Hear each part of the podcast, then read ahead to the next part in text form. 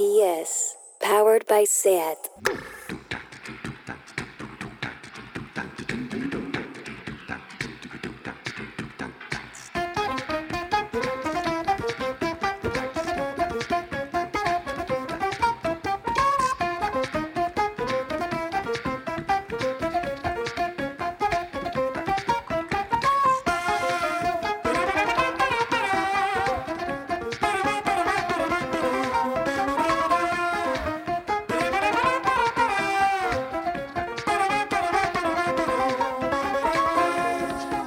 Bienvenidas a Tardeo.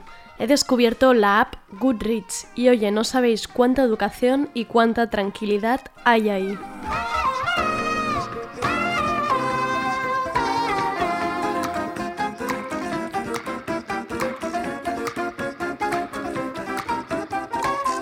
Seguimos otro día más en este especial Tardeo Yo me quedo en casa. Queda feo recomendar, pero no os perdáis el Tardeo de ayer con la conversación entre siete jóvenes que están pasando el confinamiento solos en casa, de las charlas más enriquecedoras que he tenido estos días. ¿Qué hacer y qué no durante este San Jordi? Pues esta es la pregunta que me surge en el Tranquimacín de hoy. Luego tendremos conexión con casa de Sergi Couchard para que nos cuente las canciones que han salido hoy miércoles quince de abril. Quizás con más atención que nunca, las plantas son las fieles compañeras durante el confinamiento. Hablaremos con Natalia Saez, de la cuenta En Abril Hojas Mil de Instagram, que nos contará qué podemos hacer con las plantas que tenemos en casa, aprovechando que ahora tenemos más tiempo que nunca. Ojo, cuidado, que algunas podrían estar sufriendo sobreatención. Y para acabar tendremos a Miriam Hatibi, su sección de feminismo interseccional, que hoy nos hablará de la campaña Regularización Ya. Y atención, que me ha dicho que criticará el libro Gente Normal de Sally Rooney. No puedo decir este nombre sin la voz de Isa Calderón en mi cabeza. Y aprovecho para decir que ya tenéis dos deformes semanales nuevos durante el confinamiento que encontraréis en Spotify o la web de Radio Primavera Sound. Pues eso, Sally Rooney y Miriam Hatibi. Soy Andrea Gómez, que empiece Tardeo.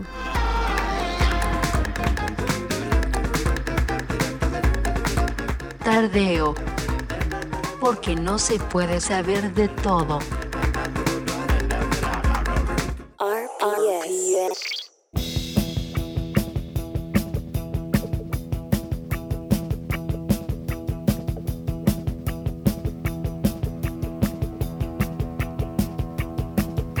Tranquimacín. La tristeza que me provoca que no se celebre uno de los días más bonitos del año, es decir, San Jordi, es altísima. Ahora dicen que se aplaza al día veintitrés de julio. Bueno, no está mal como meta, como objetivo, como día sudoroso por el que pasear por las Ramblas, como día para seguir corriendo con esa hojita que tenemos en la nevera con todos los libros que hemos ido apuntando estos días. Todos esos libros que de repente no tienes en casa y justo son los que crees que necesitas leer. ¿En qué momento no corrí a la librería? Pero más allá del nuevo día, no hay que olvidar que el veintitrés de abril algo habrá que hacer. Medios, radios generalistas, televisores, revistas, cuentas de Instagram andan y andamos loquísimos con la programación de ese día. Si un escritor puede visitar cuatro casetas en un San Jordi normal, ¿cuántos Instagram Lives podrá hacer de forma virtual? Las opciones son miles y las maneras de saturar al espectador todavía más. Yo estoy por lanzar el móvil ese día por el balcón, otro acto poético de nuestra balconada que tanto está sufriendo estos días. Más allá de las escritoras, editores, libreras y demás personajes con la agenda repleta para el jueves que viene, están los objetos protagonistas, el libro y la rosa. Y si me estiras, el dibujo de San Jordi que muchas madres y padres podrán encargar ese día para de nuevo decorar el pobre balcón. Gremios y colectivos relacionados con las rosas y los libros están intentando salvar el día, si es que la salvación es lo que necesita. Por un lado está el gremio de floristas, que ha impulsado una campaña para mandar rosas a domicilio ese mismo día. Dicen que no se venderán ni el cinco por ciento de las rosas que normalmente se venden. Tampoco se ha hablado de quién puede y quién no puede dar este servicio, pero en floristas punto cat encontraréis un mapa de las floristerías que ofrecerán el servicio online. Luego está el tema de los libros, que parece más un capítulo de Juego de Tronos que una campaña. Por un lado está Mikel Buch, que ha salido diciendo que es prematuro pensar que estarán cerradas las librerías el día de San Jordi. Es la semana que viene, pero tú a la tuya, señor Buch. Luego está el gremi de Llibreters, que han dicho que nada de abrir las librerías y que depende de ellos, y que nanay, que eso no va a pasar, y que se mueva verano la fecha, y que en el caso de que no fuera posible se pasaría a otoño.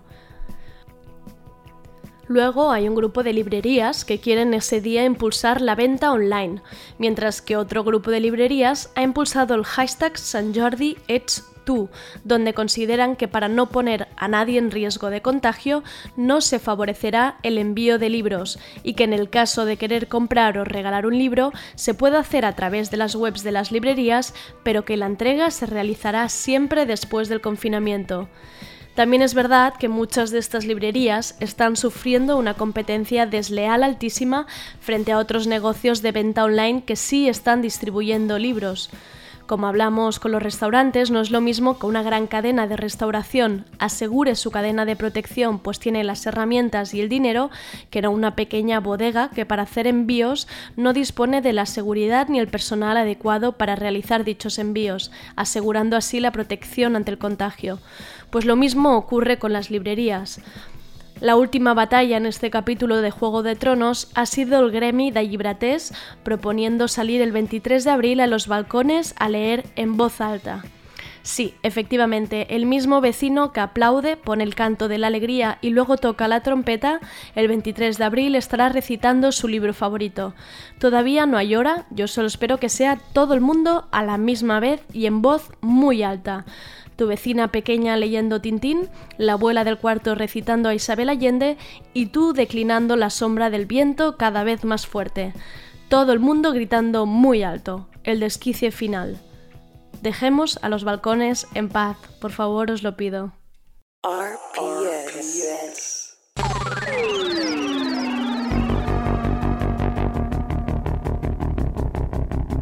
Lo de la música.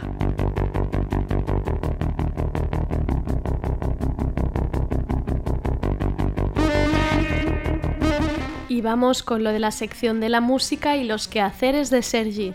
Conectamos con su estación de radio en su casa. A ver qué nos cuenta. Hola Andrea y hola amigas que nos escucháis cada día desde vuestros hogares. No tengo demasiadas actualizaciones a nivel culinario, solo que dejé unos pepinillos encurtiéndose la semana pasada, ya los he probado y me han quedado bastante ricos ahí con su puntico picante y deliciosos, la verdad. Eso sí, tengo fichada una receta de costillas de cerdo que si se me tercia este fin de semana, caerá. Al lío. Hoy traigo una sección, una selección bastante curiosa. Empiezo con el retorno de Kid Cudi, Leader of the Delinquents.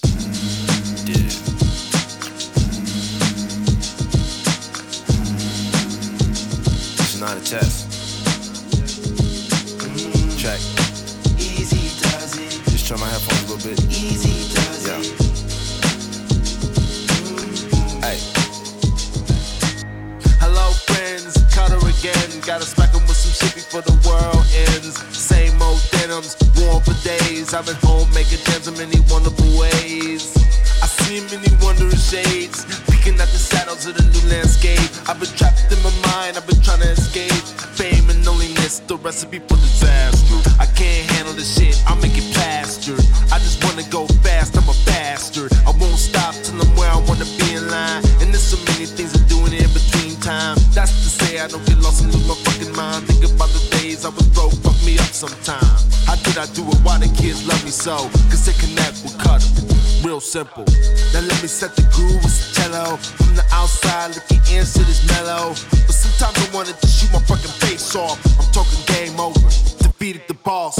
Hope with age I can cope with my rage. I'm so damn passionate, there's no safe plane. The chill or dwelling, I'm always in the zone. Why did God let hell in? It's just a nigga. Man, listen, I'm trying to find a way to tuck this Nina in my skinnies. It's kinda tough, I don't see how they did it in the eighties. My angels ride for me at all costs. My dad is telling me don't stress, go and floss, live a little. I got you, pop.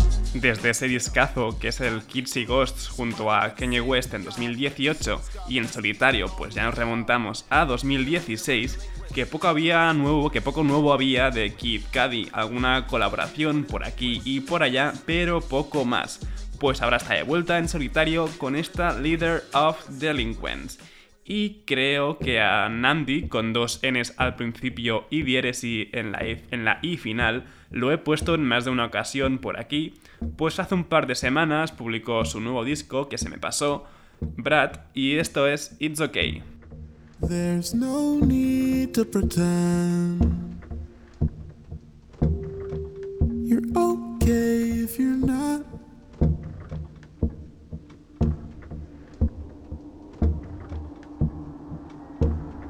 There's no need to pretend you're okay if you're not. It's okay if you're not. There's no need to pretend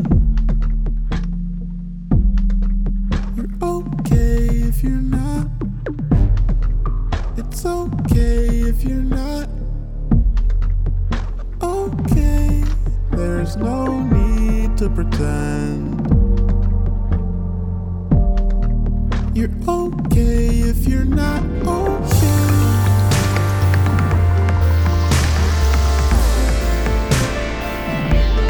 Think you should take time. If you gotta take time for you.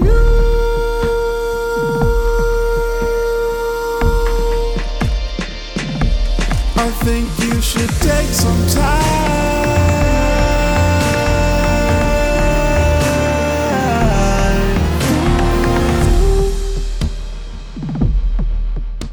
Este rollo experimental de Nandi me mola muchísimo y el disco Brad es una pasada. Me olvidé de ponerlo hace un par de semanas, que fue su lanzamiento, pero bueno, nunca es tarde para que suene It's Okay.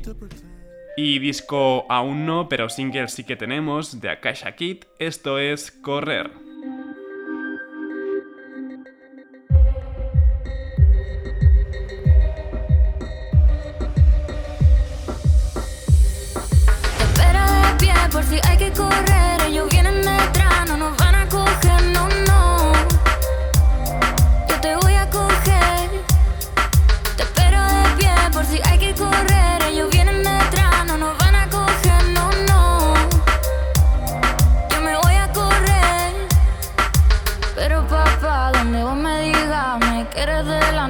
Quiero detrás, que nadie nos ve, ocúltame la cara. Lo tenemos claro a toda velocidad. Te lo digo fácil, no damos más vuelta. Aunque no te miento, me gusta jugar. Está lleno de gente, no sabe nada. Échame mirada y te espero allá.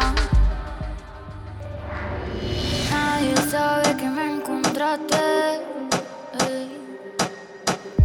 No somos de tener plan B. Que llegaste, ey. Y yo sé que vos también. Tírame la clave, tírame la clave, tírame la clave, ey. Tírame la clave, tírame la clave, tírame la clave, ey. Te espero de pie por si hay que correr. Ellos vienen detrás, no nos van a coger, no, no. Yo te voy a coger. Te espero de pie por si hay que correr. Ellos vienen detrás, no nos van a.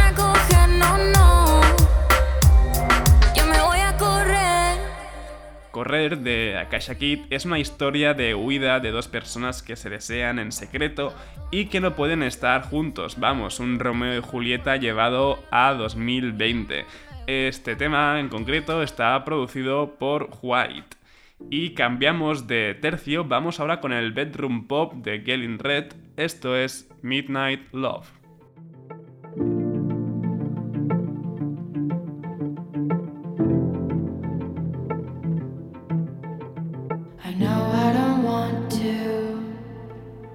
Be the one that you run to when you got nowhere else to go. When you need some love, I know I'm the last one you try to call, but I always give in to give you it all. Oh,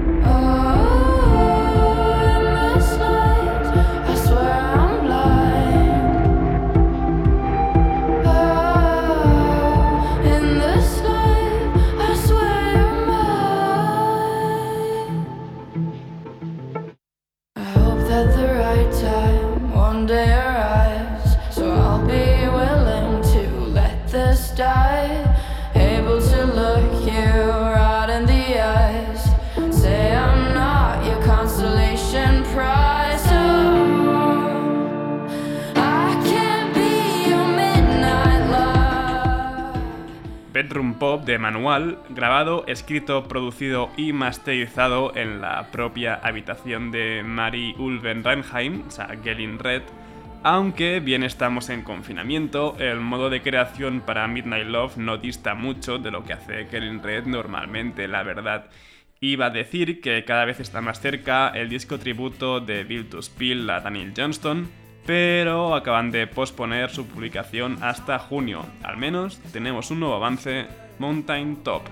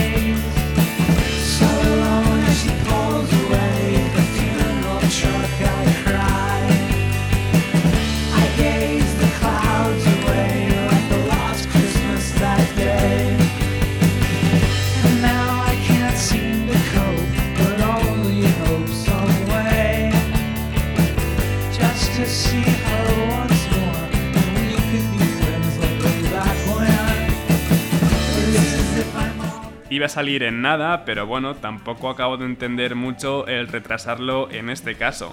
Al final es un disco homenaje y tampoco es que se espere una gran gira para promocionarlo. Pero bueno, tocará esperar, aunque tampoco, tampoco nos flipemos que no es demasiado. Iba a salir el uno de mayo y ahora el doce de junio. Y ahora vamos con las cosas etéreas y cuestionables a nivel radiofónico que tanto me gustan a mí. Ya puse un remix de Oathbreaker, de hecho era esta misma canción, Is Me, y ahora le toca el turno a Chelsea Wolf y este es su remix.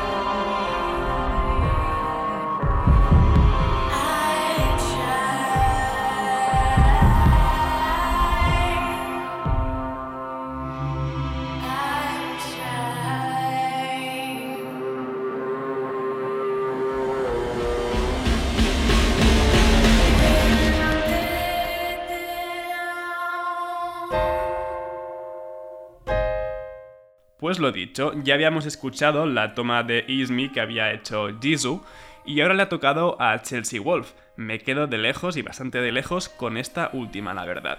Y ahora viene algo realmente impronunciable, es la sueca Jonna Lee con su alter ego A M M I, Who Am I, así todo junto, y A M A M I W H O A M I, A M M I, Who I Am, junto al productor Parvel, es decir, Claes Björklund. Esto es Shadow Show Chronology Version.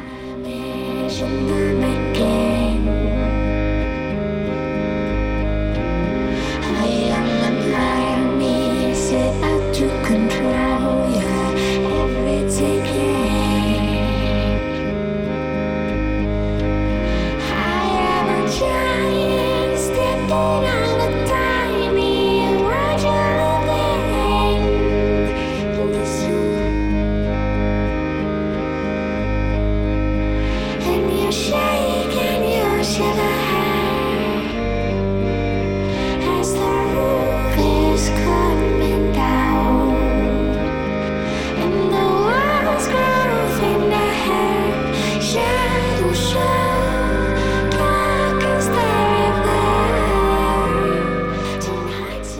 Shadow Show aparecía en Blue, el disco de dos mil catorce de A M M I Who I Am, del que parece que van a hacer una reversión.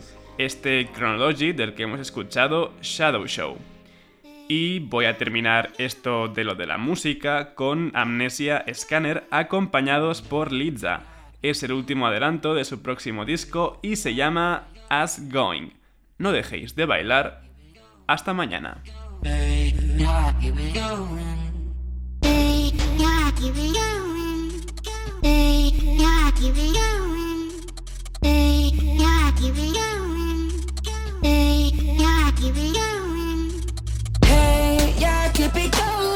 you wanna wait, but I wanna keep it rolling. Turn around without speaking, cause it's boring. We go on and on and on, here we go again. Oh, yeah, keep it going. When it's time, I'll see you in the morning. I tell you stop, I don't wanna do what's going on. Got me tiptoeing. Here we go, here we go again.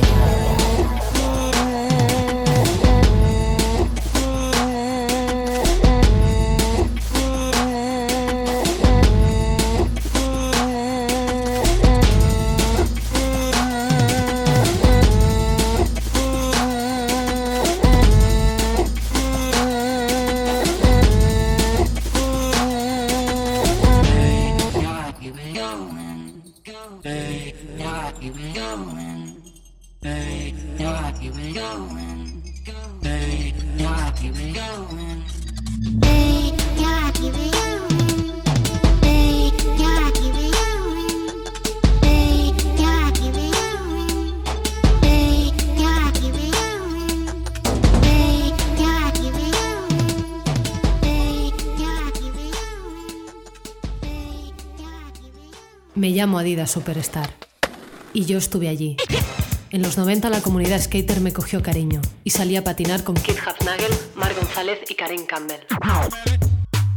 ¿Habéis patinado con ellos? Yo sí, estuve allí.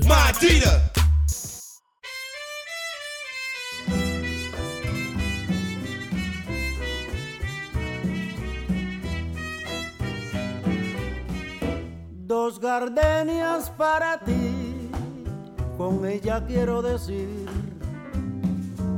te quiero, te adoro, mi vida.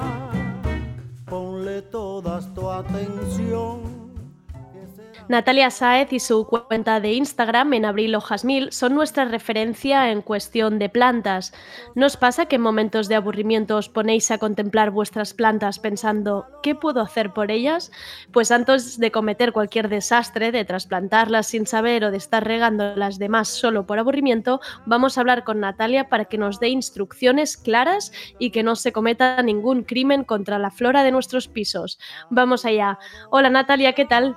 Hola Andrea, ¿qué tal? Buenas tardes. ¿Cómo lo llevas? ¿Cómo estás? Bueno, bien. Eh, la verdad es que no me aburro. Yo siempre digo lo mismo, no me aburro, tengo todo el mundo sano, no me puedo quejar. Eh, se me hace un poco pesado ya porque ya llevamos cinco semanas, ¿sí? pero, pero no me puedo quejar, la verdad. Vale, bueno, entonces me alegro que como mínimo esté la cabeza y todo bien. Eso es. Oye, Natalia, para quien no lo vea, es la primera vez que tú y yo normalmente siempre hablamos por teléfono porque estás en Madrid, pero esta vez hemos hecho videollamada y es que se, se ha encendido la cámara y está rodeada como de una especie de, de selva. Está como en el trópico la tía, tiene una cantidad de plantas y preciosas. Yo que voy chuleando de las mías, madre mía, jolines, ahora me ha dado toda la bajona, las tiene preciosas. O sea, además se ve como una variedad de hojas distintas. Esa es la idea, esa es la idea. Sí, no están todas perfectas, ¿eh? Hay que reconocerlo, pero bueno. Así en videollamada han quedado todas monísimas, te lo digo. Okay. Oye, ¿qué hacemos con las plantas estos días? Bueno, pues me ha escrito mucha gente porque al final es un buen momento. Las plantas eh, para muchos son, son un hobby, da uh-huh. igual que tengas dos, que, que tengas diez o que tengas más. Eh, y justo en primavera realmente es cuando más tareas nos dan, con lo cual... Eh, bueno, pues si queremos ser optimistas, no hay mal que por bien no venga, estamos en casa, tenemos más tiempo y la verdad es que podemos hacer un montón de cosas con ellas. Eh, ¿Vale? Yo estoy aplicando varias cosas. La primera, eh, revisarlas, porque muchas veces Da igual que tengas pocas, que tengas muchas, en mi caso pues me pasa más todavía, eh, muchas de repente tienen hojas secas, pueden empezar a salir plagas y no nos damos cuenta hasta que es tarde porque la planta ya está pues con hojas amarillas o ya evidenciando que le pasa algo. Entonces he aprovechado a revisarlas un poco, a cortar las hojas que están ya viejas o que están secas. Eh, he pillado dos plagas a tiempo, creo. Ah, mira. Así que, bueno, por ese lado, pues muy bien. Ya que por tenemos otro... tiempo, mimarlas un poco, ¿no? Eh, o sea, por... observarlas. Observarlas, eso vale. Es. Muchas veces cuando nos damos cuenta ya es tarde y es porque vamos tan rápido claro. que no hemos reparado en lo que les puede pasar. Por otro lado, el fertilizante, eh, que siempre lo recomiendo porque las plantas necesitan nutrientes, hay que echarlo especialmente en primavera y en verano. Entonces, es un buen momento para, oye, tengo, no me queda, tengo que pedir y empezar a echar de forma regular a todas las plantas, ¿vale? Vale. Entonces, eso es muy importante tenerlo en cuenta. Y por último, es otro muy buen momento para trasplantar. Uh-huh. Seguro que tenemos alguna planta que lo necesita, que le viene bien, que tiene una maceta muy pequeña, eh, y también para poner tutores. Muchas veces las plantas crecen a lo loco y les hace falta ponerles un tutor para guiar un poco todo ese ¿Qué crecimiento. ¿Qué es un tutor? Pues un tutor eh, hay de muchos tipos. Yo aquí no sé si tengo ninguno a mano. Bueno, mira, sí. Esto es un tutor muy pequeño, pero es un tutor. No sé si se ve, se ven ah, estos vale. palos. Sí, ¿vale? sí, sí. Con estos enganchitos. Entonces, ¿qué pasa? Que esta planta, mira, aquí esta tiene una hoja que no está bien. Esta planta, si no fuera por estos tutores, se caería porque, ¿ves? Las ramas son súper ah, vale. eh, blandas. Entonces, esta tiene en concreto dos tutores para sujetarla hacia arriba porque las hojas normalmente pesan tanto que si no, se caería. Y las tienes que ayudar de alguna manera. Y las tienes que ayudar. Esta es una, esto es un tipo de tutores, los hay mucho más grandes, los hay uh-huh. de coco, los hay más largos, entonces eh, dependiendo del tipo de planta, las monsteras, por ejemplo, la típica costilla de Adán que tenemos sí, todos, ¿eh? también normalmente suelen necesitar un tutor, bueno, muchas necesitan. Y es un buen momento porque al trasplantar puedes aprovechar a meter la tierra con la planta y ya con el tutor para que todo esté armado. ¿Y, se, ¿Y podemos hacer tutores en casa caseros con cosas que tengamos? Mira, yo, uno de los que más uso, sobre todo si la planta es pequeña tipo esta, si es muy sí. grande, ¿no? Son los palillos de, o bien palillos chinos, de los chinos, sí, sí. de la comida que a veces sí. te sobran, o bien incluso los en Ikea venden unos palitos de estos para hacer pinchos morunos. Ah, sí. Estos tienen sí. una longitud muy buena. Vale. Eh, dicho esto, yo aprovecho cualquier palo que veo vale. que hay y lo voy enganchando y luego no es muy glamuroso, pero si no tienes estos enganches eh, que los puedes comprar, también puedes utilizar los del pan de molde. Exacto, estaba pensando en eso. Vale, vale. O pincitas, bueno, hay vale. muchas, dependiendo de la planta. Se pueden apañar, se pueden apañar cosas. Eso es. Vale. Eso es. Y has dicho lo de lo de revisar las hojas para mirárnoslas bien. ¿Cuándo se ve que una hoja, lo digo ahora porque tampoco no empecemos a arrancar hojas así en plan, mira, ya está no. un poco amarilla, fuera? No, no, no, yo de hecho las hojas normalmente, si la, o sea, yo, igual hay alguna que tiene alguna punta un poco marrón. Sí. Si la hoja yo la muevo un poco y no se cae sola, yo no la suelo quitar. Vale. Porque muchas veces igual la punta está marrón porque la falta de humedad o porque la he dejado un poco sin regar de más, pero no le pasa nada más. Otra cosa es que la hoja esté amarilla, ahora he quitado una, por ejemplo, que es esta, sí, eh, que está vale. amarilla entera y yo simplemente la he tocado un poco y pum, ha caído. Y cae sola. Pues vale. esta la quito, ¿vale? vale. Eh, si ves que la hoja está verde y que tiene algunos tonos amarillos que no debería, yo normalmente lo que hago es mirarla más a fondo porque puede tener algún bichito. Vale. Es más, es más para ver que no tenga ninguna enfermedad la planta que no por el hecho de quitarla a nivel estético. Claro, ¿vale? claro. Y, y, esto que, y esta expedición que has hecho de mirar que si tenían bichitos o no, ¿esto cómo lo podemos nosotros mirar en casa? Pues el problema de las plagas es que muchas de ellas no son tan evidentes o tan ya. fáciles de ver, ¿vale? La más común, o una de las más comunes, es la cochinilla, algodonosa sí. se llama, que son como unas manchitas como unas pelotitas de algodón blancas, ¿vale? Que suelen salir pues, en la parte de atrás de la hoja, ¿vale? En vale. Entonces, vale. Eh, la cochinilla es muy fácil de ver porque, se, porque son cosas blancas que de repente ves que, que, que, que, que hace esto aquí, ¿no? Ya. Y Se llama algodonosa porque tiene ese aspecto. Vale. Esa se ve muy rápido. Luego hay otras que no se ven tan rápido, pero que yo las detecto normalmente porque veo que la hoja empieza a ponerse como amarilla a partes iguales. Entonces, se llama araña roja normalmente, y cuando le das la vuelta, normalmente las plagas se ven muy bien por la parte de atrás, vale, de la hoja, ¿vale? Es vale. como si se escondieran por ahí los bichitos. Ves unas telas de araña súper finitas con unos puntines blancos que si la pones al tra- o sea, si la pones a la luz natural se ve. Vale. Y esa es la que se llama araña roja, aunque sea blanca, y es una, es una plaga también súper común. Vale. Y a partir de ahí hay otras, hay, los hongos se ven muy fáciles porque son manchas marrones en las hojas como irregulares. A partir de ahí ya se abre un abanico. Claro. Se pueden claro. pasar cosas más raras, más comunes, pero en general esas son las dos más fáciles y se ven, o sea, se ven, si, si a poco que hayas tenido las reconoces muy rápido. ¿Y con hace falta que compremos producto especializado para esto o con cosas de casa se puede actuar un poco? Sí, a ver, la, eh, hay varias maneras. Yo la cochinilla la he quitado a veces con un paño y un pelín de alcohol diluido en agua, vale, y se ha quitado. No, vale. no es tan grave. Eh, hay una, o sea, una manera de prevenirlas, teóricamente, que es con jabón potásico. El jabón potásico lo podemos comprar en cualquier sitio. Vale. Se diluye un poco con agua, se echa en las hojas, así, flu, flu. Y normalmente con eso, a priori, en teoría, es como que, que previenes el que aparezcan, ¿vale? Yo, cuando he tenido plagas muy grandes, en de estas peleonas, porque el problema es que hay que echarle paciencia, porque te yeah. has acabado con ellas y pum, y vuelven y vuelven. Al final es un, un insecticida, ya. Eh, ya poder ser lo cojo como de amplio espectro para que si, si, si hay varios bichitos igual no es justo el que yo creo, pues que pueda con él. Y eso lo hago en el caso de plagas que vea que yo ya no puedo luchar contra ellas yo sola.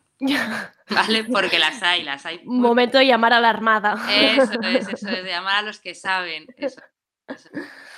Y Natalia, has dicho que también era un buen momento para, para trasplantar. Sí que, sí que queda más claro en estas plantas como más pequeñitas, ¿no? Que, que compras en el momento que ves que el tiesto es súper pequeñito. Pero luego he ido muchas veces, eh, sí, ya se ve por las raíces que están como muy apretadas o muy pequeñas. ¿Tiene sentido sacarlas del tiesto? Y, o sea, ¿es bueno para la planta sacarlas del tiesto, mirar cómo tienen las raíces y volver a meterlas, sí, si no es el caso? Sí. Se puede hacer, estoy pensando a ver si lo puedo hacer yo con alguna ahora, es que esta no sé si está, o sea, tiene que estar como muy seco en la tierra para que esté compacta, pero no pasa nada porque en cuanto mueves un poco la maceta, ¿vale? Ya, ¿ves? Esta no podría porque esta sale la planta directamente, vale, porque la he regado hace poco, pero sale directamente toda sale la fácil. Bloque, exacto, y es levantarla un minuto, ver y volver a, a meterla, o sea, no vale. está... tan grave. Y luego hay otra opción, si no quieres sacarla, que es mirar la base también. Vale. Por los agujeritos ves que empiezan a salir eh, algunas raíces, es que no tienen hueco ya. Ya es momento de trasplantar. Eso es. Eso. Vale, vale, vale, vale, vale. ¿Y nos quieres dar algún truco así de trasplante para no liarla en casa? Que la gente no se empiece a emocionar ahora. Bueno, eh, o sea, yo siempre recomiendo primero trasplantar cuando, cuando haga falta, no trasplantar por trasplantar. Porque sí, claro. Eso es. Eh, lo segundo, no cambiarlo a una maceta que sea inmensamente más grande. Que, que la te, he hecho, te he hecho caso yo, Natalia. ¿Ah, sí? ¿Te acuerdas esas que te enseñé? Las he juntado ahora en unas más pequeñitas, las veo más contentas. ¿Están más contentas? Bueno, sí. me alegro, me alegro. Además, porque realmente... a Vera les va a gustar, claro. Realmente hice eso de ponerle en el tiesto más grande que tenía, o sea, tenías toda la razón, fatal. Error, eso lo hemos cometido todos, no te preocupes. Yo tuve una que estuvo como un año sin crecer, claro, estaba claro. creciendo todo por abajo, pero no salía nada por arriba. Claro. Eh, y luego otra, otra cosa que hay que tener muy en cuenta es que la planta sufre con el cambio porque no están yeah. para cambiar, entonces hay que intentar ayudarlas un poco, eh, y, y yo lo que hago es, una vez la he trasplantado, además de trasplantarla a una tierra que esté húmeda, intentar humedecerla eh, durante los días siguientes al, al traspaso de un sitio a otro, ¿vale? Para que la tierra no se quede excesivamente seca porque el agua va a ayudarle a la planta, digamos, a aclimatarse un poco. Vale. ¿Vale? Vale. Eh, y por último, bueno, sí, eso también es importante. Cuando sacas la planta de la tierra antigua, vieja, ¿sí? eh, si la tierra está muy seca y las raíces también, es más fácil romperlas. Es como una hoja que está seca, ¿vale? Claro. Marrón, es mucho más fácil de romper que una que no lo está. Lo más útil es mojarla con un poquito de agua ¿vale? Eh, con un spray, o sea, no calarla, pero sí humedecerla, porque ¿sí? de esa forma la tierra se cae más fácilmente y sobre todo no rompemos las raíces. Vale, porque lo que es importante también es dejar la tierra antigua atrás y ponerle una nueva. No es, hacer es. eso de aprovechamiento de... No, lo ideal es limpiarla lo máximo que podamos. Entonces, es un ejercicio de paciencia, por yeah. lo menos para mí, que normalmente quiero hacerlo todo. Yeah. Como mucha paciencia para hacerlo despacio, para no romper la raíz, para dejarlas limpias dentro de lo posible y pasarlo a la tierra nueva. Eso es. ¿Y hay alguna manera de cuando la trasplantas de ver si realmente está... cómoda, o, si las, o sea, da pistas la planta de que, de, de, de que uf, se le están yendo las, las ramitas hacia abajo o la ves más pochilla? Yo, yo, yo creo, siempre digo lo mismo, que al final eh, para mí lo mejor con las plantas es observarlas. Lo yeah. malo es que te avisan después, o sea, yeah. cuando les está, en el momento, ¿no? No levanta la mano, o sea, mm. les está pasando ya algo, entonces... Eh, en mi caso, cuando los únicos problemas que he tenido han sido o bien que la tierra no era la adecuada, que puede uh-huh. pasar, ¿vale? Uh-huh. Porque hay plantas que necesitan un tipo de tierra y otras otro, eh, pero en general lo más habitual es eso, es yo la trasplanto, me pienso que ya está en su tierra nueva y ya la, digamos, la meto dentro del circuito del resto de plantas y la dejo de regar hasta la semana siguiente o dos semanas. Y ese es el error, porque yeah. veo que empiezan a ponerse pochas, es un tema de meterlas luego en agua y de regarlas con más asiduidad, pero es verdad que es mucho mejor estar más pendiente de ellas de las... justo vale. el tiempo de después. Vale, como si estuvieran en observación durante, durante eh, unos días. Justo, como después de una operación que tienes que estar claro, ahí, pues claro. Esto, esto es lo mismo. Normalmente no pasa nada, pero bueno, si requiere más cuidados, pues se lo claro. Claro, es que yo estoy pensando que te veo tantas plantas atrás que pienso cuando has acabado la rondita de, de observación... Y las que no se ven, no, no. Madre claro. mía. Sí, sí, madre. Pero bueno, por eso digo que no me aburro en la cuarentena. Claro. Y, y de hecho, en cuanto las miro... Eh, vas viendo cosas, ¿no? Voy viendo cosas. Lo que me acabas de decir, esta la trasplante hace poco y digo... Ay. Vamos a regarla otra vez. Tal. Bueno, pasa, pero, pero aguantan, aguantan bien, aguantan bien. Sí. Oye, ¿qué consultas te ha hecho llegar la gente estos días? Esta preguntona. Me preguntan mogollón de cosas, eh, porque además es verdad que, que mucha gente ha dicho, ala, pues tengo cuarenta, claro. tengo tiempo, pues venga, vamos. Es el momento. Es el momento. Entonces, de trasplantes, me han preguntado mucho, eh, que bueno, ya hemos hablado bastante, eh, y me, han pregun- me preguntan también mucho del tema de propagación de plantas. Vale, sí. Vale. Eh, la propagación... Eh, en general es muy sencilla, eh, para mí lo más complicado es que cada planta se propaga de una manera o cada claro. tipo de, de planta, ¿vale? Entonces no todas llevan el mismo tipo de proceso. Claro. Me han preguntado por una concretamente que yo no tengo y yo normalmente no me atrevo a decir esto funciona si yo no lo he probado claro. porque pues nunca se sabe, ¿no? Aquí cada uno, a mí me han funcionado cosas que no pensaba, no han, pues he mm. intentado plantar un aguacate mil veces y no me ha funcionado, pues no, o sea, cada sí. uno con, con las cosas que se le dan bien y las que no. Entonces, eh, me han preguntado por una que ya te digo que no tengo, pero hay un tipo de propagación que es muy fácil ¿sí? de algunas plantas que todos tenemos en casa que yo suelo recomendar, como es el potos, como es... la monstera, como es la... Mira, el filodendron, que este lo tengo aquí, que es, está enorme. Creo que se ve. Vale. Ah, mira. Es como sí. una especie de potos, lo que pasa que tiene la hoja acabada en punta, ¿vale? Ah, qué bonito. Y luego está esta, que también es prima de la monstera, que también tiene agujeros. Sí. Es como, o sea, es como un potos con agujeros, ¿vale? Sí. Pues, de alguna manera. Qué bonita. Estas son muy fáciles... porque todas estas tienen aquí unos, unos nudos, no sé si sí. se ven estos sí. nudos, ¿vale? Sí. Aquí chiquitines también. Sí. Esto es tan fácil, aunque nos dé mucha pena, pero yo estas las he sacado de otra que tengo más grande, como cortar tal y meter cual. En agua. Vale. La vale. metes en agua, eh, a las dos semanas, tres como mucho, empieza a echar raíces, además se ven muy fácil. Porque salen del mismo nudo este, ¿no? Salen de, exactamente. Vale. Nudos como si creciera y sale la raíz. Vale. Y ya yo en cuanto tiro una raíz un poquito, pues una, yo es que soy un poco para eso, segurolas, pero unas nueve a diez centímetros la meto en...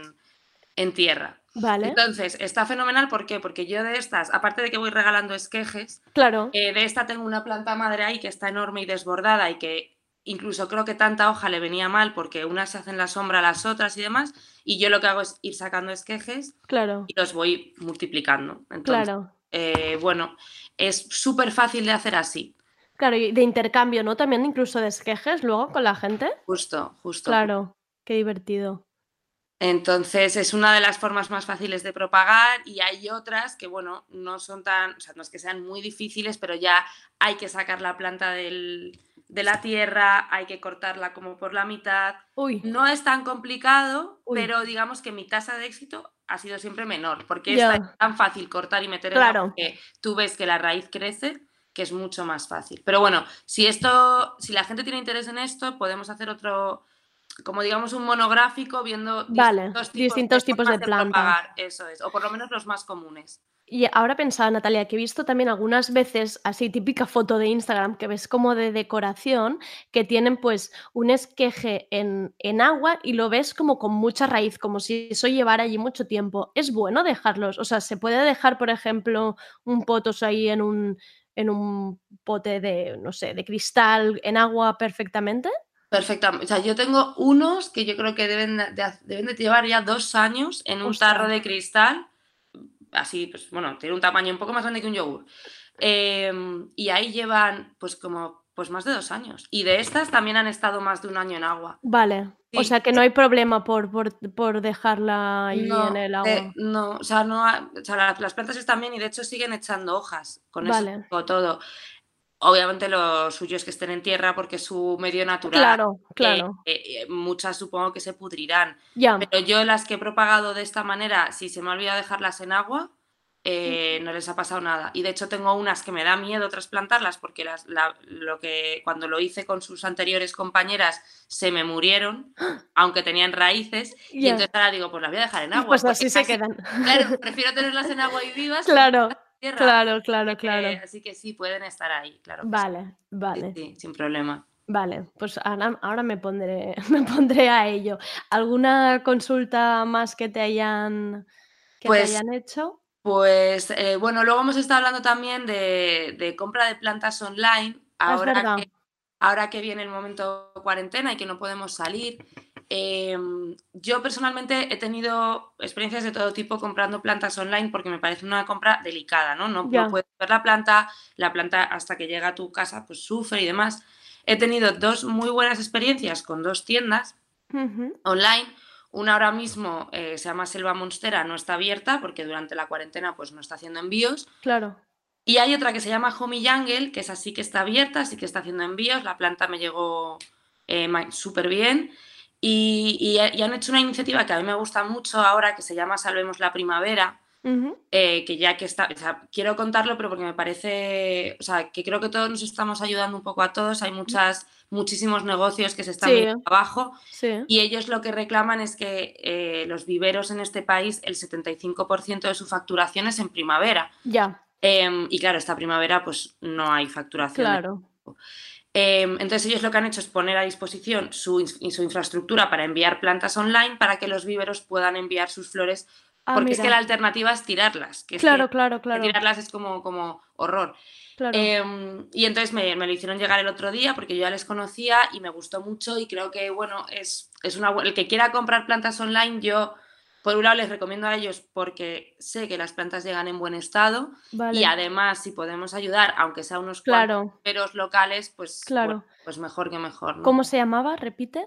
Homie Jungle. Homie Jungle. Jungle. Eso. Vale, vale. Aquí son españoles y... Vale, bueno, pues los buscaremos. Están ayudando a los viveros y creo que está muy bien. Pues eso, si no salen los esquejes, si no sale la propagación, eh, es, sí, siempre eso puedes ir directamente siempre a la... Puedes ir a la fuente o te compras unas flores y te claro. una primavera en casa claro. y ya está. También es buena opción para regalos o para estos días, ¿no? Que no sabes cómo expresar cariño, ¿no? Que queda justo. todo siempre muy, muy justo. Mira, nada mejor que una, una planta o una flor bien eso bonita. Es, eso es. Oye, Natalia, pues muchísimas gracias por este repaso. Yo ya estoy eh, a, a, ganas, ¿eh? Ganas de salir de aquí con, con las tijerillas e ir a hacer, ir a hacer pruebas. Muy bien, muy bien. Eh, um, recordamos, el Instagram es en abril hojas mil que es que ya veréis que todas son preciosas las plantas que sube y los consejos, y lo que haremos seguramente será intentar subir esta videollamada a YouTube para que así todo lo que nos ha mostrado y los nudos y tal, y bueno, para que le veáis el escenario que tiene montado, que es maravilloso, lo podáis ver en el canal de YouTube de Radio Primavera Sound, ¿vale?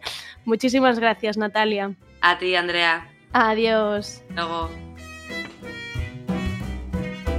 A tu lado vivirán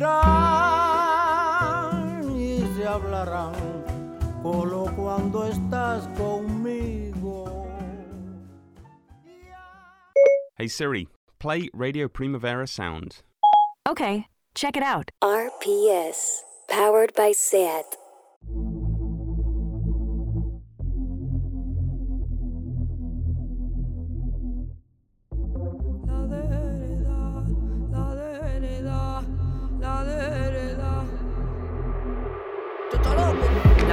Amaban a los hombres, las que quieren ser llamadas por su nombre, las que si tocan a las suyas corre sangre, las que saben que la historia la escribió el hambre, las que prefieren no presentarla a tu padre, el corazón en llamas, todo lo que tocan arde, las que marchan por las copas en las... Reír, aprender, reflexionar, deconstruirse y reír un poco más.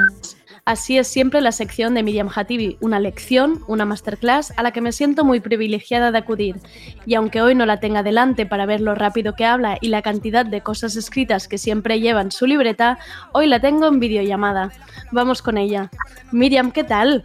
Hola, muy bien. Hoy no veo tu libreta también, ¿eh? Es que me gusta sí. mucho ver cu- cuando empiezas a pasar las hojas en plan, mis ya, ochenta hoy... hojas escritas para hoy.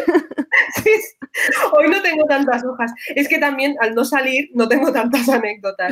Claro, pero, es verdad, pero, nuestras pero anécdotas. Tener la libreta, ¿eh? Hoy pensaba, me hago el guión en el, o sea, en plan, lo meto en el ordenador porque total, si lo voy a tener delante, pero luego digo, no, no, me va bien tenerlo todo en la libreta. Se perdería la esencia de Miriam, de tu sección, no sé. Sin... libreta de Ikea. Exacto. eh, lo primero de todo, aunque lo hemos hablado un poco off the record, ¿cómo lo llevas? Eh, a ver, entre semana mmm, se me pasa el día muy rápido y el fin de semana es que es como que no sé qué hora es, pero bien, tengo un mundo montado en los Sims que flipas, o sea. Pero, es una de las Andrea, pero básicamente. Phoebe está viviendo sola en un apartamento, es vecina de Chandler y Mónica, que acaban de adoptar a una hija. Harry Potter, Hermione, eh, Ron y Luna son una unidad familiar y viven al lado de los Simpson. Vale, esto es una buena pregunta. Mira, porque ¿qué? Esto lo quiero hablar también con Ana. Entonces, ¿tú no te creas en, en los Sims, eh? Sí, me, crea, me creé la primera. Vale. Pero he dejado de jugar con mi... Ah, mira. Mi... Yo es que todavía estoy en esa fase, pero es que me he quedado tan cretina, de verdad, o sea, qué rabia. Me hice malísima, pero no sabía que un Sims podía llegar a ser tan malvado, era como, jolín. En serio, me encanta. Yo tengo a Mónica siendo mala y lo estoy disfrutando muy bien. Vale, me gusta más que puedas crear como otros personajes y cebarte con ellos. Sí, tengo, o sea, tengo como mi mundo ideal de ficción, ¿sabes? Vale. Y el mío al final lo que me pasó es que con mi personaje... Eh, me puse a trabajar, tuve un hijo y mi vida era una mierda, estaba triste todo el rato, no tenía vida social y dije, o sea, paso de esta crítica social de los Sims. Miriam, estoy como tú, vale, veo que estoy en una fase primeriza, que es la que primero que pasaste tú, porque yo acabo de tener un hijo y de verdad es que lo quiero ahogar porque es que, o vale. sea, es, es que no puedo con esa persona todo el rato, me, es que me persigue, por la, me persigue por la casa y yo, pero este niño, ¿quién es? ¿Por qué me persigue? Y era feliz, era feliz hasta que tuve esto. Vale, pues pero, te voy a robar la idea de Harry Potter, ¿eh? No, que en otra familia tuve un hijo y puse lo de contratar niñera y llega la niñera y yo, es broma esto, ¿no? De los Sims, porque la niñera, te lo juro, que era más morena que los Sims de media. Y digo, o sea, me está vacilando. Y me meto y tenía un apellido sudamericano y digo, es broma, los Sims aquí jugando de... Qué sí, sí, claro que los Sims está la bandera L G T B y tal, pero luego la ropa es chico, chica. Ya. Es como, a ver. Ya. Pero cuando vi la niñera dije, voy a hacer que no lo he visto, yo he venido aquí a jugar, desconecto de esto. Voy a intentar desconectar de, de este no momento. No voy a hacer caso a que todos los ricos de los Sims son rubios y las niñeras son sudamericanas. No voy a hacer caso a esto. Eso es verdad, eso es verdad. Mira, una crítica para los Sims otro día. Sí, sí. No, estaría muy bien también analizar los Sims. No, no, déjame, ese, ese es mi mundo de felicidad paralelo en el que no analizo nada. No me toques mi ocio. Sí, bueno, ese ya está ahí. Pues, pues... Miriam, has tenido una anécdota. Dices, no he tenido anécdotas porque no he salido. Pues mira, las anécdotas te las trae los Sims y ya está. Es siempre una anécdota. és que no pot ser, no pot ser, no puedo jugar a los Sims. No, no, he estado nada. O sea, así, así es mi cuarentena, jugar a los Sims y trabajar, pero bueno, bien, muy bien. bien. No, y de hecho, eh, lo que he visto, Andrea, es que la gente hace muchas cosas y te quería leer un trozo de un poema, fíjate, hoy vengo... Venga, un poco, vale. Poema, que esta vaquería de Pessoa, ¿vale? Que Pessoa lo que hizo fue escribir como con varios nombres y él siempre escribía como desde el pesimismo y de que nunca iba a llegar a, a ser demasiado. Y, y leía tabaquería, tío, y pensaba, es que, tío, Pessoa, es que cómo me entiendes. Y empieza diciendo, no soy nada, nunca seré nada, no puedo querer ser nada. Aparte de esto, tengo en mí todos los sueños del mundo. Eh, fallé en todo. Como no tuve propósito alguno, tal vez todo fue nada. Esta soy yo jugando a los Sims, ¿sabes? Todo el mundo está haciendo pan y yo no estoy haciendo nada, pero me da igual. Me da mi propósito. Lo que me enseñaron lo eché por la ventana del traspatio. Ayer fui al campo con grandes propósitos. Encontré solo hierbas y árboles. Y la gente que había era igual a la otra. Dejo la ventana y me siento en una silla. ¿En qué de pensar? ¿Qué puedo saber de lo que seré? Yo que no sé lo que soy. Ser lo que pienso, pienso ser tantas cosas. Y hay tantos que piensan ser esas mismas cosas que no podemos ser tantos. Esto no te pasa cuando entras a Instagram y hay mil gente haciendo en directo y no podemos ser tantos. Pues ahí está tabaquería de Pessoa haciendo como previsión de cómo íbamos a hacer todo esto. Vale, sí. Qué fuerte. Ya está, sí, me gusta mucho. Entonces, bueno, él sigue durante muchas líneas y muchas páginas como agobiado sobre que no es nada y no va a ser nada. Y es que soy yo mirando por la ventana pensando, no, no voy a sacar nada productivo de esta cuarentena. Bueno, o sea, pues no lo, no lo haremos y ya está, ¿no? Tampoco. No, no, como dicen a Pacheco, no, no somos servicios esenciales. Exacto.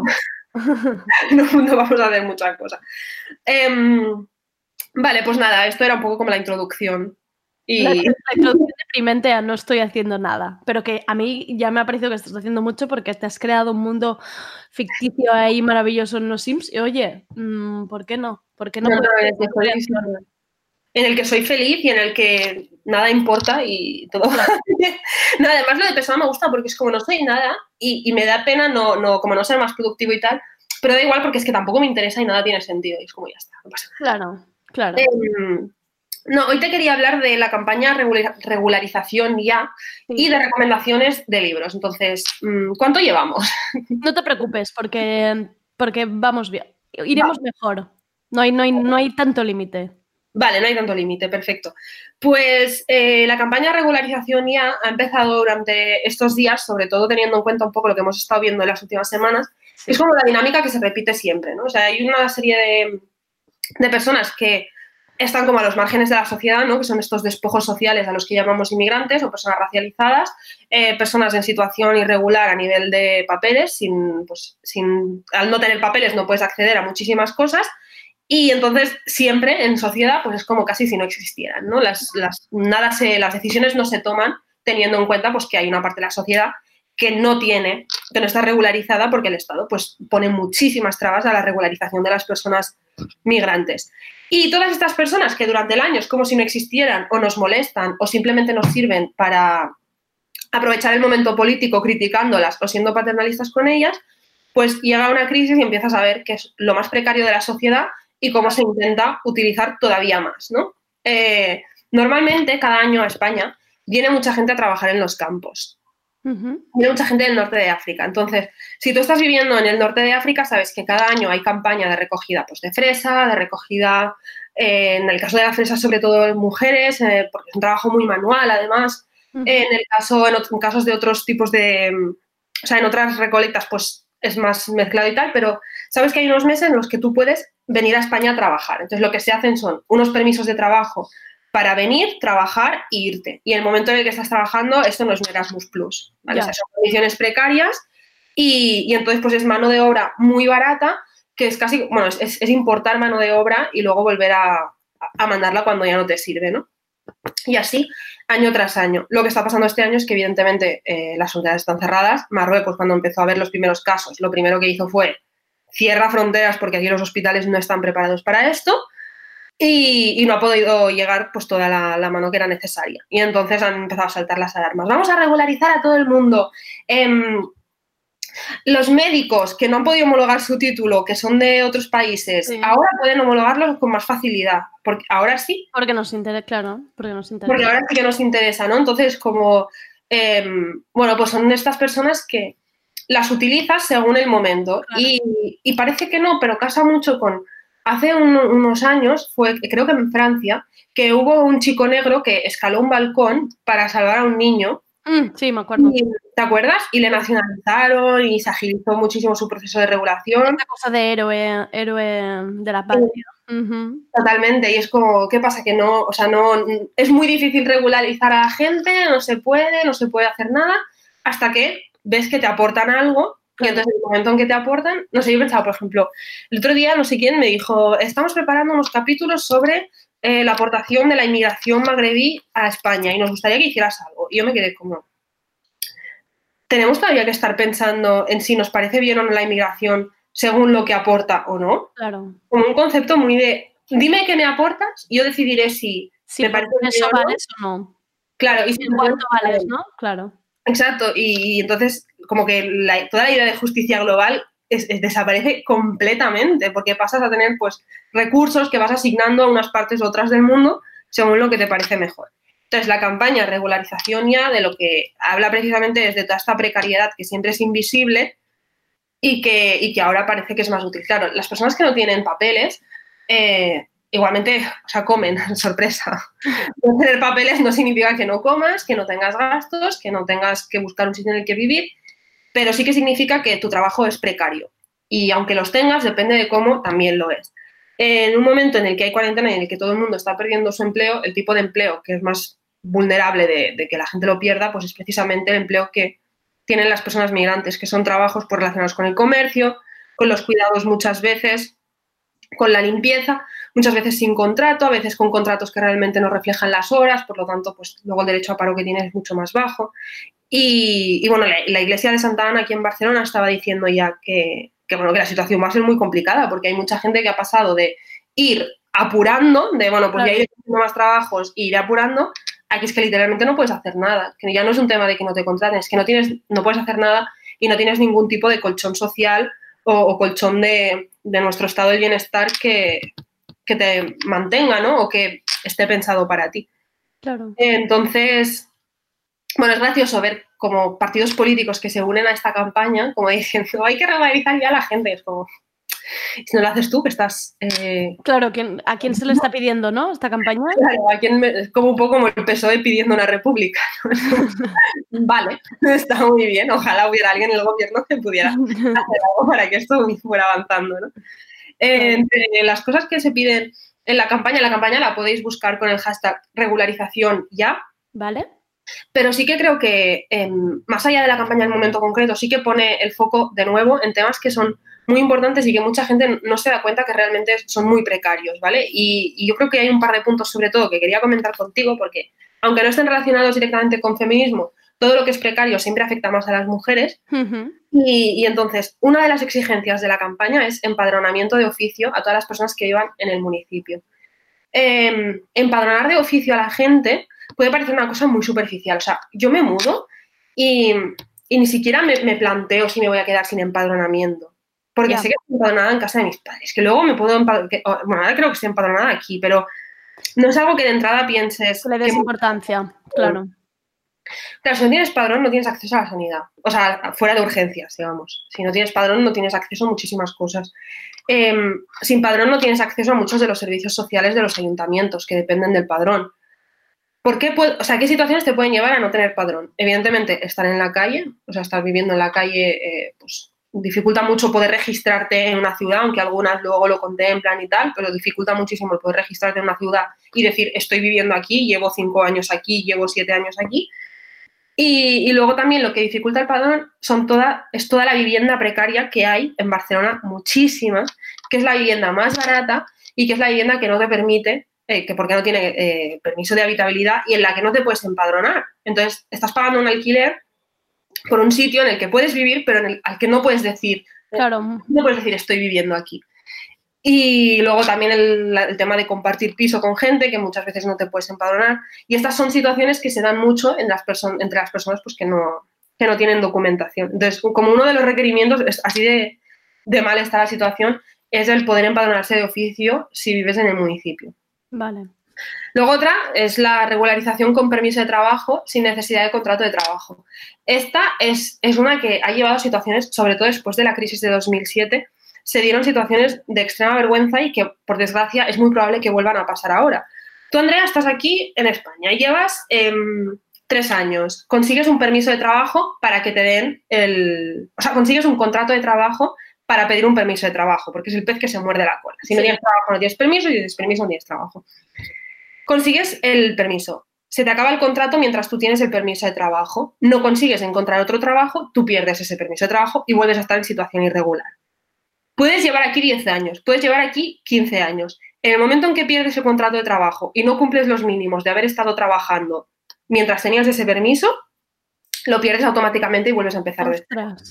Y, y yo recuerdo una mujer que acababa de ser madre hacía muy poco y se quedó sin permiso de residencia porque entre la maternidad y el no poder volver a encontrar trabajo, claro. no pudo renovar los papeles y era como surrealista porque su hijo había nacido aquí, ella tenía su vida hecha aquí y... Y no pudo renovar los papeles, entonces tuvo que volver a empezar de cero, tuvo que volver a ser inmigrante, inmigrante irregular, volver a buscar un contrato de trabajo, siendo ya madre, bueno. Claro. Como que estas situaciones se dan mogollón. Y, y luego el tema de la gente que le caduca el N I E ahora o pronto, que es el número de identificación del extranjero, eh, que tarda mucho más en renovarse y que para el D N I enseguida anunciaron pues que... Sí, que se agilizaría. Y, y para el N I E pues no. Nadie ha dicho entonces, nada. No. Y entonces, bueno, las reivindicaciones son un poco estas, ¿no? Es como que hay una situación en la que evidentemente muchísima gente lo está pasando mal, pero es que hay gente que todavía lo está pasando peor por la misma situación, ¿no? Que no a todos evidentemente nos afecta, claro. pero yo vengo aquí a hablar de mi tema. Entonces, vengo aquí a hablar de la campaña de regularización ya, que son unas exigencias que simplemente vuelven a poner en el foco pues, lo que hace tiempo ya que... ¿Y hay alguna manera de unirse o es simplemente visibilizando el hashtag en redes? O... Sí, o sea, puedes visibilizar el hashtag, están hechas ya las creatividades uh-huh. y tal, los carteles para acompañar y luego se pueden adherir las entidades a vale. la campaña y colectivos, sí, particulares, entidades, pueden adherirse al, a la campaña y tal, pero, pero es eso, ¿no? Que como todas las campañas, no es solo la campaña en sí, sino lo que la campaña... Claro. Lo que se pide. Y, la, y, la, y la información que seguramente hay mucha gente que todo esto que has contado ni lo sabe, seguramente. No, es que es muy difícil imaginarte que, que por ejemplo, un tema como el padrón es tan problemático para muchísima claro. gente. Le defines, no sé, es como que hasta que no te lo cuenta alguien, no te das cuenta de lo importante que es un padrón, que es una cosa que al final tú no le das importancia. Es como... Claro, vivimos dando por hecho cosas que luego... Eh... Claro, luego te enteras que un padrón se vende por quinientos, seiscientos euros y dices, ¿qué? Ya. Yeah. Y, y nada, bueno, eso era un poco el visibilizar la campaña. Vale. Y, y luego lo otro que hay es que se acerca San Jordi. Sí. Eh, vale, ¿qué van a hacer? ¿Lo van a mover o no lo van a mover? Bueno, yo me he marcado hoy el editorial sobre esto y Miriam, yo es que hay un poco de desquicie con este tema, porque ahora la última idea es que la gente lea en voz alta en el balcón un libro. Entonces, eh, claro, o sea, yo creo que ya el tema balcones está llegando a unos límites, ¿no? Entre, entre los aplausos, el de la trompeta, el que recita, pues, pues claro, ahora también quieren que leemos, leamos un libro. Solo, solo aplauden, ¿eh? Pues, pues ojo con el día veintitrés porque, porque quieren que salgamos. Pero en principio parece que se ha movido al veintitrés de julio. Sí se puede hacer. Vale. Han dicho que si no, pues a otoño. Vale. Pero bueno, como mínimo ya hay una fecha en mente para, para no sé. Para salir de las paradas, ¿no? Exacto, exacto. Bueno, eh, igualmente, esto mira, desde la Feria del Libro de Madrid ya lo veían venir y enseguida la movieron. Pero no, ya fuera. No, no, ya está. Eh, igualmente yo he preparado recomendaciones de libros de mujeres, libros antirracistas, libros de feminismo interseccional. Bueno, no son de feminismo interseccional, pero sí que contemplan la perspectiva. Vale. Que luego hablaremos como más en detalle de qué es y todo eso, pero, pero bueno, también es como muy raro eh, hablar de San Jordi como si no pasara nada, ¿no? Un poco como decir, vale, ahora vamos a hablar de recomendaciones de libros. Ya. Entonces, para ponerlo en contexto, mi propuesta sería, si le vas a regalar un libro a alguien, hazle un vale por ese libro claro. y cuando todo esto pase, la frase más repetida de las últimas semanas, cuando todo esto pase, pues lo vais a buscar y ya está. Y no hace falta exponer a nadie ni nada por el estilo y ya está. Entonces, eh, vamos allá. He traído una recomendación, traigo cinco, ¿vale? Venga. Entonces, eh, esto lo voy a dejar para después. El primero es una autobiografía eh, una persona muy conocida que tenía que venir a Barcelona y que por culpa del COVID pues no va a poder venir, que es la gran Angela Davis. Es verdad. Eh, Angela Davis es como bueno, la reina del universo. Publicó la autobiografía eh, cuando tenía veintiocho años y básicamente ella estaba vinculada a movimientos antirracistas y comunistas en Estados Unidos. Y el libro, bueno, que son, o sea, es, es, es un tochito, bueno, para mí es un tochito porque yo leo libros súper cortos siempre, y cuenta súper bien toda su participación en los movimientos sociales allí, las consecuencias que tenía hacia afuera y también las consecuencias internas. Habla del machismo que vive dentro de, las, de los propios movimientos, de las diferencias de perspectivas sobre si tenían que ser más o menos contundentes, fijarse más en un tema u otro, pero además lo hace... Ella es muy consciente que es un icono, ¿no? Y que se ha convertido en un icono en el momento en que la encarcela. Eh, pero todo el rato está hablando de todas las personas con las que está en el movimiento. Entonces eso es súper chulo, porque tú lo estás leyendo y ella siempre tiene como esta idea, ¿no? De que... De colectivo. De colectivo, sí. Uh-huh. Es súper chulo porque todo el rato está hablando de un montón de nombres, de un montón de personas, de un montón de perspectivas, de quién... Impu- o sea, no como tanto quién impulsó cada cosa, pero sí que... como quitándole peso también un poco a su figura, ¿no? De, yeah. Yo sé que soy un icono, pero no porque ella sea más activista que nadie, sino porque sabe que se ha convertido en un icono por las circunstancias. Uh-huh. Y, y es súper chulo y se lee súper bien. Y es, creo que hablamos de este libro la última vez porque hablamos de Toni Morrison, que es la, bueno, era editora y escritora, y fue la, la, la, bueno, la, la que la animó, la que sí. insistió a Angela que tenía que escribir su autobiografía. Sí. Como que sin esa mujer negra, esta otra mujer negra no hubiera escrito la autobiografía. Pero de verdad que es muy bonito. Entonces, no sé si es como el mejor libro para regalar en San Jordi. Yo creo que sí. Igual no se lo regalaría a alguien que no conozcas, porque, porque quizás no lo leen. Pero sí que a la mínima que sea alguien que tiene un poco de interés, eh, yo creo que es un libro súper chulo. Venga, apuntado. Venga. Eh, este sí que es, lo voy a recomendar para todo el mundo. Eh, yo por culpa de... de este programa he empezado a leer manga, ¿vale? Por culpa de Tardeo. Es todo por culpa de Luis. Sí, sí, totalmente. Entonces he empezado a leer manga, fui a Norma y pasando por Norma vi que tenían en el escaparate todo un escaparate de Sakura, la cazadora de cartas. No, no puede ser real esto. Y entonces pues me compré el número uno de Sakura, la cazadora de cartas, y es un manga... Que, bueno, yo no, no sé si dice, dice, es un manga, es un cómic, no tengo ni idea de este lenguaje, ya sé que Luis lo ha explicado, pero no me aclaro, me da igual, a mí me ha gustado. La verdad es que además la edición esta es como preciosa, es como... Es súper bonita. Es, es una maravilla. Bonita. Y nada, de pullita, a ver si sacan ya el segundo, que ya va todo. Pero, bueno, Sakura, mucha gente en Cataluña la conocemos por la Sakura de, del mm. Super tres. Pero cuando lees esto dices, el Club Super tres nos negó una parte bastante guay de Sakura, que es una parte interseccional súper interesante. Lo escriben cuatro mujeres eh, y, y Sakura, eh, ¿tú te acuerdas de su amiga? Sí. La amiga es bisexual. Ah. Y eso en, en la tele no salía. Eh, claro. O no, o no lo veían. Bueno, no, claro, no, seguramente no salía. Yo aquí lo he visto muy rápido y yo yeah. tan de esto no soy, o sea, tan yeah. atenta no soy. Yeah. Y, y luego también hay muchas cosas como de roles de género tradicionales que están invertidos, que eso sí que en la tele sí que se veía más. Eh, hay algunos diálogos, sobre todo con la madre de... Ah, no me sale el nombre de la amiga de Sakura, qué fuerte. Bueno, es igual. Hay algunos diálogos que son súper interesantes y son súper potentes. Entonces, es entretenido y además es eso, pues es que no... Bueno, también por recomendar un poco cosas escritas por gente que no sea europea. Claro. eh, pues el, el uno de Sakura, que además es eso, que es que es súper bonita la edición y, y nada. Eh, luego traigo una novela juvenil, bueno, tengo dos novelas juveniles. Oh, Esta es de Belulit, que se llama Tina Frankens. Y entonces, ¿por qué recomiendo a Belulit?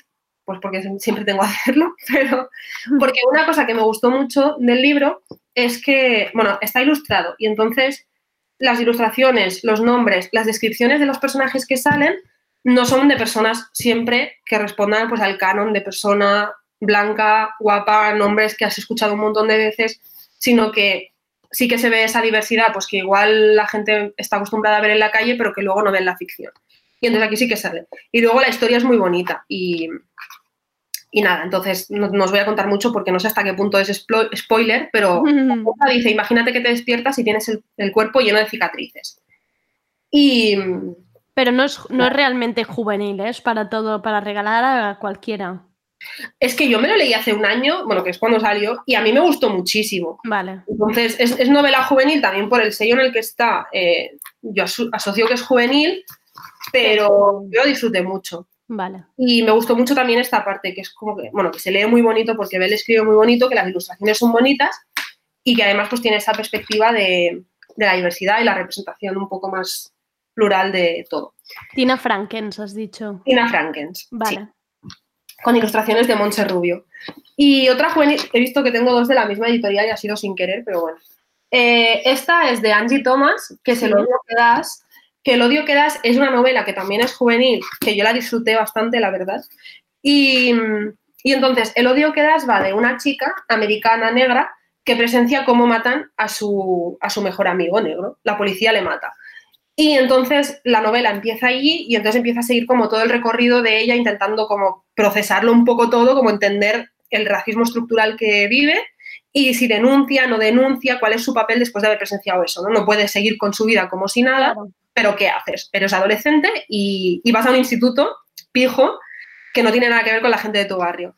Vale. Y, y entonces hay gente con la que quizás pues, no le gusta leer ensayo o que quizás no te vas a poner a darle la turra sobre un tema, pero en esta novela salen muchísimas cosas que están muy bien explicadas desde la novela. Claro. Y está muy bien, porque es muy light y lo vas leyendo todo y te haces la idea, pero sin estar leyendo, pues eso, ¿no? Un ensayo, que además un ensayo sobre violencia policial es... Bueno, claro, que sin ser denso, pero entendiendo, entendiendo la temática, todo lo que ocurre. Ay, pues y además con esa curiosidad de que estás siguiendo a un personaje concreto y que estás un poco intentando ver cómo va. Entonces claro. Está la película, que yo no la he visto, pero, pero el libro es bonito y... Y la autora no para de publicar, entonces si se lo regalas a alguien y le gusta, pues perfecto, porque va a ir más material. El odio que das. Perfecto. El odio que das, sí. Y tiene muchas referencias hacia el mundo del hip hop y tal, entonces es entretenido. ¿Cómo de viejo ha podido sonar esto? De, tiene muchas referencias al mundo pop. Tiene muchas referencias al mundo pop y al ámbito. Y, y esta, esta última, y ya acabo. Sí que es... Hoy traigo un mogollón de libros, que soy Luna Miguel. Pero... absorbiendo, absorbiendo, acabas de absorber todas las secciones. Te has sí, llevado no. La de Luis, la de Luna, todas las secciones son Miriam ahora. Totalmente. No, no, no, mal. No, porque sección interseccional, nunca mejor dicho. Ya está. No, pero porque he traído como esas partes concretas, ninguno es novedad y todos son porque son como... Tienen un motivo de ser, claro, están justificados. Claro, es mi temita. Luego también recomiendo mi libro, ¿no? No. Sí, ¿eh? Hombre, por supuesto. No, el último es este de... que es uno pequeñito de Penguin Modern, que yo, por desgracia, esto me sabe mal decirlo, pero solo lo consigo por Book Depository o por Amazon. Vale. Y, bueno, porque no sé. No están en librerías. Este no está en librerías, este último. Este es un librito de la... De la creo que es de la, de la sección británica de Penguin. Sí, de Penguin U K. Y entonces mmm, nunca he pedido internacionalmente libros, en plan claro. En librerías locales. No tengo ni idea claro. Si se puede hacer. Esto está quedando súper mal, pero bueno, así es la vida. Y o si hacéis un viaje o se lo pedís a alguien que os lo traiga, que eso yo lo hago. Cuando alguien viaja le digo, tráeme este libro de tal sitio. ¿Cómo se llama este? este? Sí, este es The Master's Tools Will Never Dismantle the Master's House. Mi inglés. Atención. Eh, de Audre Lorde y es básicamente recoge como cuatro o cinco... ensayos suyos, artículos, cinco. Uno de ellos es el de las, las eh, herramientas del, del amo, nunca, destroza, nunca derruirán la casa del amo, nunca destrozarán la ¿Vale? casa del amo. Y, y en este habla mucho y muy bien y de una forma muy concreta de cómo el feminismo hegemónico olvida muchas veces a las mujeres negras y a las mujeres eh, migrantes y a las mujeres latinas y a las mujeres... Eh, lesbianas, que es su caso, a las mujeres, bueno, pues que viven en otras condiciones. Ella habla desde su perspectiva, eh, habla desde la, desde la academia también, hace como reflexiones sobre lo que se ha aprendido de los años sesenta y, y es guay porque está como enfadada, pero a la vez también hay una parte del, del libro en el que habla del poder del enfado para poder transformar la realidad. Y entonces habla precisamente de, ¿sabes? Cuando alguien te dice, esto ha sido racista, o esto a mí me está invisibilizando, o esto a mí me está negando, y tú te burchas un poco como diciendo, ah, sí, ya se está haciendo, o ahora, bueno, o, o alguna vez le cuentas algo a alguien y como que se te burcha, ¿no?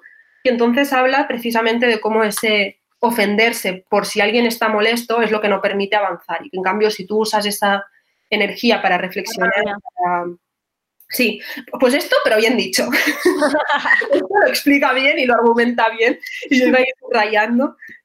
Y, y entonces habla pues de varios temas. A ver, algunos pues os podrán gustar más, otros menos, pero es verdad que respo- o sea, es, es muy cortito, son sesenta páginas de librito, o sea, mini, en plan, no sé qué tamaño es esto, pero la palma de una mano. Pero es eso, que son breves, pero sí que son muy concretos. Son de, el feminismo hegemónico está olvidando esto, esto y esto. Y yo me doy cuenta en esto, esto y esto, ¿no? Y habla, por ejemplo, de cómo va a una conferencia y cómo solo hay dos mujeres negras a las que han llamado en, la, en el último momento. Ya. Yeah.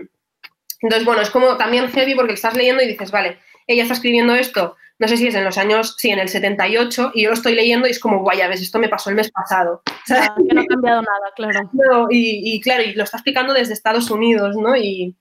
que también es verdad que es lo que más nos llega de mujeres negras, mujeres negras americanas. Pero bueno, que, que por ahí un poco, pues, estas son mis recomendaciones. Entonces, unas un poco más ensayito, un par de cosas más juveniles. Eh, Sakura, que un día hablaremos más en detalle de Sakura cuando saquen más y pueda leer más, porque, por favor, Luis, te lo pido. Y el de Angela Davis, de Capitán Swing, que, que pues que es súper bonito también. Venga, todos ya. Apuntados. Y realmente ya está, esto es lo que yo traía hoy, un poema. ¿Ibas a, criticar, ibas a criticarme uno? Que no me lo he apuntado. Sí. Vale, amiga. Sí, sí. Gente normal. Vale, por eso, por eso quería hacer recomendaciones de libros también, porque entre los más...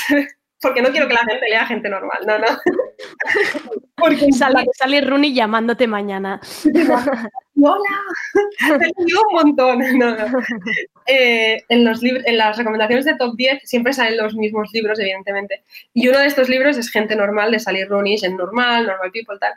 Y yo creo que como toda la gente de mi edad del área metropolitana de Barcelona, este libro le ha encantado y le ha gustado mucho y todo el mundo... No sé, ¿tú, ¿a ti, Andrea, te ha gustado? A mí me ha gustado, pero yo cuando me lo leí, me lo leí que me habían dicho que no estaba gustando tanto. O sea, yo me lo leí como al revés. Sí, vale, pero no... me han pasado al revés. Claro, yo veía que todo el mundo lo ponía de esto y como que era como la novela millennial del momento, que era como el no va más, que qué bien lo explicaba todo Sally Rooney, no sé qué. Y, y lo leí y me quedé precisamente por... Un poco tiene que ver con el tipo de libros que te he recomendado ahora, porque a mí me cuesta cada vez más empatizar con la historia con la que me dicen que tengo que empatizar. Entonces, yeah. Yo leí la historia de un chico y una chica irlandeses, que encima luego vi como las imágenes de la grabación que están haciendo para la sí. serie, que son como la, la o sea, típica gente de Glee, guapísima. Guapísimos, sí. Y, y claro, y leer sus historias y, y como tener esa presión de decir, es que yo no me estoy sintiendo identificada con estas historias más que... cómo me puedo sentir con otro tipo de ficción. O sea, esta no es mi historia, no están contando cosas que yo pueda sentir. Como que y... le ves más las costuras, ¿no? Todo de decir, meh. Sí, un poco como diciendo, es que esta no es mi realidad. O sea, no, no, no sé por qué la historia de dos chavales jóvenes guapos que se enamoran y van a la universidad es como tan la historia universal de, con la que todos nos tenemos que sentir identificados. Y, o incluso, es que esto a mí de verdad que es una cosa que me raya mucho, como la, la universi- universalidad de ciertas historias, ¿no? O sea, el Lobo de Wall Street es como que todo el mundo va a ver la peli y todo el mundo es como que le encanta y se lo pasa muy bien. No sé si porque te sientes identificado o no, pero sí que luego salen Mujercitas y los hombres no la ven porque son muy... ¿no? O salen historias protagonizadas por negros y es como, bueno, pues una película para negros, una película de negros. Pues a mí Gente Normal, diciéndolo así un poco, pues igual me parecía un libro... demasiado europeo, demasiado sí. Una historia como muy blanca en ese sentido, en el sentido de decir, no me parece mala, pero sí que no me parece nada extraordinario, no me parece nada que no haya leído antes. Entonces, quizás si la hubiera leído con menos expectativa, joder, me estoy sintiendo mal, si la hubiera leído con menos expectativa, no, no. Me hubiera gustado más. Tiene sentido lo que dices.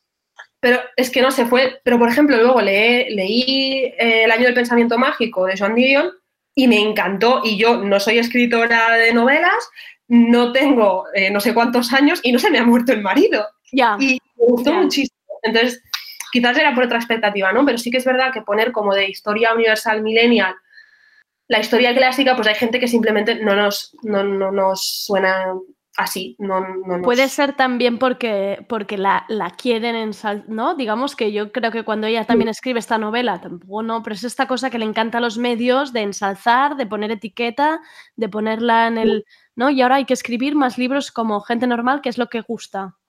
Y claro, la han subido, la han subido a un trono que quizá pues ni, ni esta persona quería.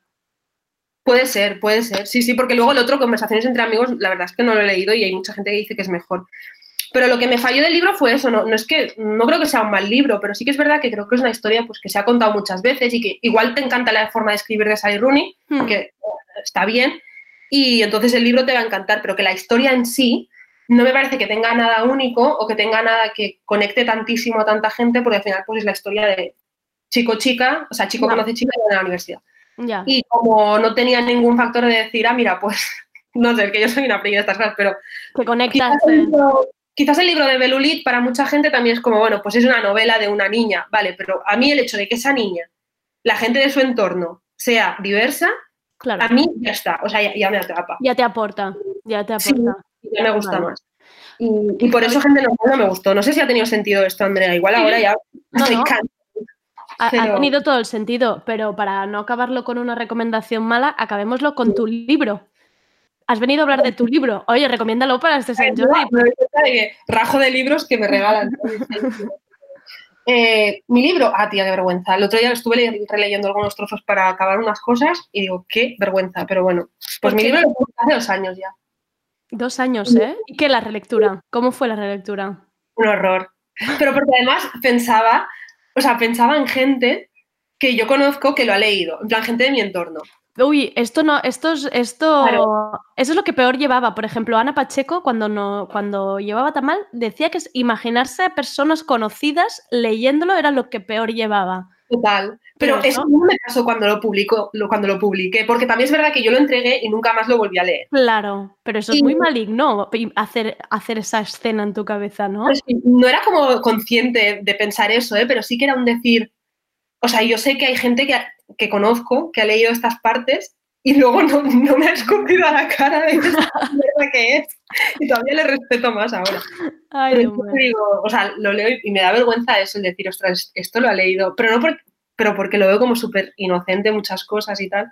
Bueno, y además que tú también en dos años has hecho un aprendizaje y has crecido, sí. o sea, mm, muchísimo. No, o sea, es verdad que si no lo hubiera escrito hace dos años, pues no hubiera escrito eso, hubiera escrito otro libro y hay muchas cosas que a la gente le ha gustado de ese libro, pues que yo no hubiera, ahora no haría, claro. porque hay cosas que son como súper inocentes, como muy personales, sin ser íntimas, pero sí que son personales. Y son las cosas que mi padre me dijo, hay partes del libro que me sobran. Y es como que con, cuanto pasa el tiempo, lo ves tú. me sobran a mí. Yeah.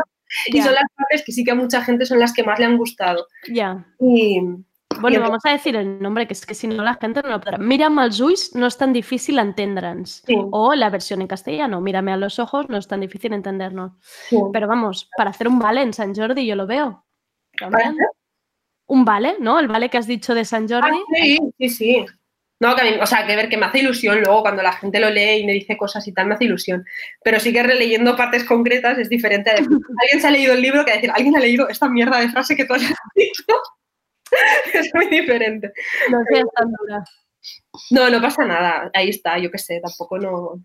Las fotos de hace unos años tampoco las veo, entonces. Claro, sí, sí, al final, al final es lo mismo. Sí. Pues Miriam, mil gracias por el trabajazo de hoy, como siempre. Regularización ya, recomendaciones de libros, un poco de crítica para Sally Rooney, que yo creo que Isa Calderón estará muy contenta, porque Isa, Isa también la tiene, le tiene frita. Y muchísimas gracias. Y, y gracias por las ideas de los Sims también, porque yo ahora me voy a hacer Harry Potter un poco. ¿Ves? Y gracias porque me has recordado, eh, no sé de qué, o no ha sido contigo, se me está yendo la olla esta cuarentena. Estaba pensando, no sé qué más he pensado que tenía que crear en los Sims y ahora no sé si ha sido contigo. Alguien me ha hablado de High School Musical hoy y no sé quién ha sido. Me está yendo la olla, Andrea, corta, corta. Vas a crear un, una pequeña casa de High School Musical ahora. Y voy a hacer a Chad y a Sharpay. Venga, venga, que no Bien. falte nada, por favor. Muchísimas gracias, Miriam, por entrar hoy a Tardeo y gracias, nada, Andrea. a seguir Espero creando la en persona ya y podamos. Seguro que sí, seguro que sí. Así pensándolo nos apetece mucho más. Sí. Un besito. Adiós. Somos las hijas bastardas.